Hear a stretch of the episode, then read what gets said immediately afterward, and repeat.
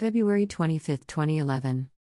Had decided the night before I preferred to visit other places near Ankara than the city itself. I hear the proposition made by the tour guide attentively what about we visit another place? Ankara is not my favorite city. This conversation came during breakfast. What kind of place? It's a town, Safranbolu. It's gorgeous. You will see if we go. It's far? A little, but not that far, I agreed. Soon after breakfast, we were on the road to Safranbolu. The winter had taken all the leaves from the trees, transforming the scenario in something coming from a mystery movie. The dry branches from the trees were like arms trying to find some warmth to bring back the green leaves. Flowers and fruits once were a source of amusement for birds and other animals. In a particular part of the road, the bare trees, showing their trunks and twigs, made me think about two lines of soldiers guarding the way to the Emperor Passage. The road. After the road bent 45 degrees, we had to stop. In a bridge, one those only allowing one vehicle per time, a lorry was crossing. I enjoyed the braking because while waiting for the truck, I could appreciate the flow of a crystalline river. I even opened my window to inhale the cold and pure air from the morning. Our car crossed the bridge, having ahead a sinuous road cutting towards mountains covered by green vegetation. However, this green wasn't the summer green, it was opaque, lifeless, silent. It was wintergreen. A signal indicates we are getting close to Safranbolu. What I was expecting. To be fair, not much. These small Turkish cities are very similar, at least those I had visited until now. However, Safranbolu would be the one that surprises me. The town entrance was beautiful, well signalized, with the town name written in a hill. Safranbolu. Safranbolu is a town that has managed to retain all the characteristics of an Ottoman city. The old town preserved many historic building and artifacts. Between them, you can find 25 mosques, 8 historic fountains, 5 Turkish baths, 3 caravanserais, 1 clock tower, 1 sundial, and hundreds of houses and mansions.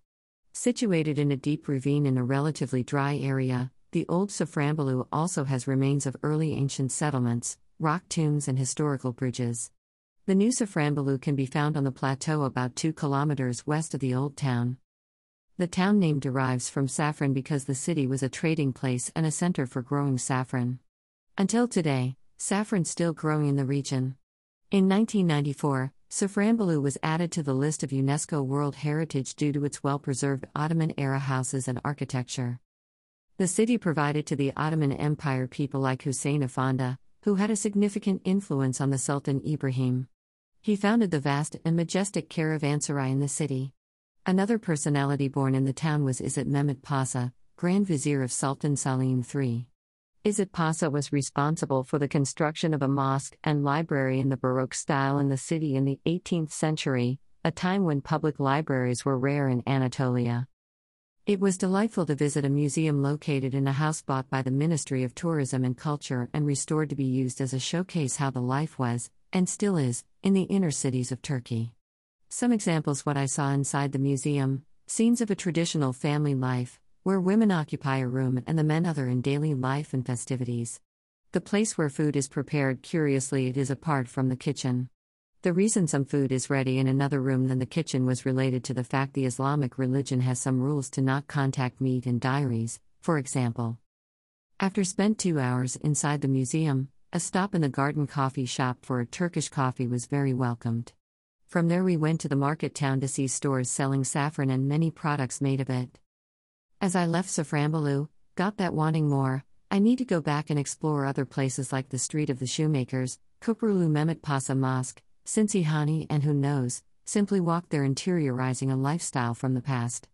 Wondering how long it would take to return to Ankara, it was a surprise when we continue in the opposite direction heading to a city called Amasra. The landscape was the same. Millions of trees and vegetation covering the mountains and the road cutting into them silently on a winter day.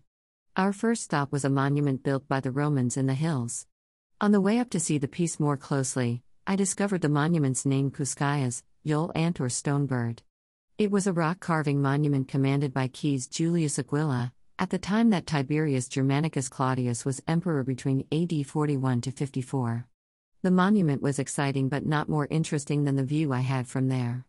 Far, in the horizon, having the monument and trees behind me, I had an extraordinary look to the Black Sea. It was an elevated experience. Returning to the car and going down the road a little more, we stopped again to see the beautiful Amasra town. The place where we stayed was connected Mehmet the Conqueror and his ambition to conquer Amasra. We arrived in the town near lunchtime. The tour guide chose a restaurant, and we had salad, fish, calamari, and a beautiful view from the bay. In winter, the city was almost empty and had returned to its origin as a fisherman village. It was a short and delightful experience. Only when we prepared to return to Ankara, I noticed Amasra was 350 kilometers from the city I was using as a base for now. Would be a very long trip to fast and cold roads. To warm us a little, we stopped in a restaurant that had on the back a beautiful frozen lake. We arrived in Ankara when the sun had set for at least three hours. After a shower, a snack, we went to a place to play billiard, yes, again. The most peculiar on this second experience in billiard place was the absence of women. My presence disturbed some players, but I kept my cool and discretion. I didn't want to be expelled from there.